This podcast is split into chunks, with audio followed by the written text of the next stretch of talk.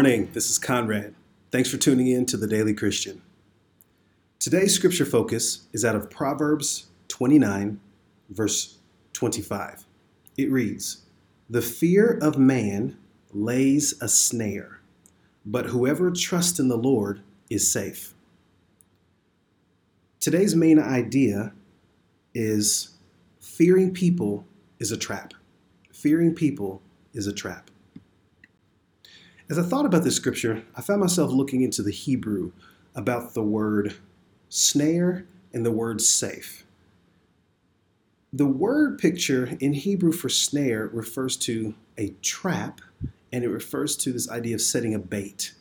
And consider that. When we have a pest, a rodent, or something maybe in our homes, we set a trap and we set up bait for this particular pest to come in, um, find the bait, and end up getting trapped and of course, hopefully killed, and we get rid of the pest.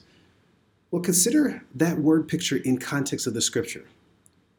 Solomon tells us that the fear of man, the fear of people, lays a snare, a bait, a trap.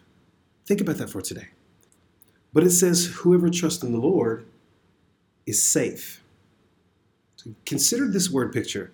Imagine God putting fortified walls around you lifting these walls really high, lofty, and exalted, and where your enemy can't come to break down your walls, come to uh, steal from you, or come to simply take overtake you. And so this ultimately, when we think of the scriptures, that here's how I'll summarize it. If we fear people, it lays a trap, it lays a bait, it lays a snare. But whoever trusts in the Lord is safe behind the protection and the boundaries of God's walls that He'll build up around us.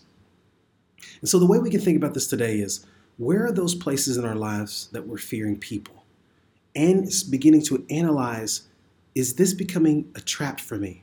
To where if I fear this person, if I fear this boss, if I fear this family member, if I fear this neighbor, it's creating a trap and a bait to where you're losing faith, you're losing trust.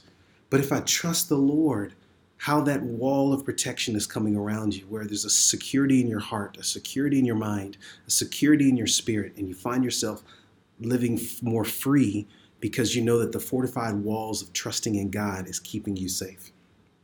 So, what I want you to do for today is I want you to begin to think about all those places in your life where there's fear of people and analyze those places and to apply how can I begin to trust God in those places so that He can build a fortified wall around those places that are insecure or have been a bait and a snare in my life.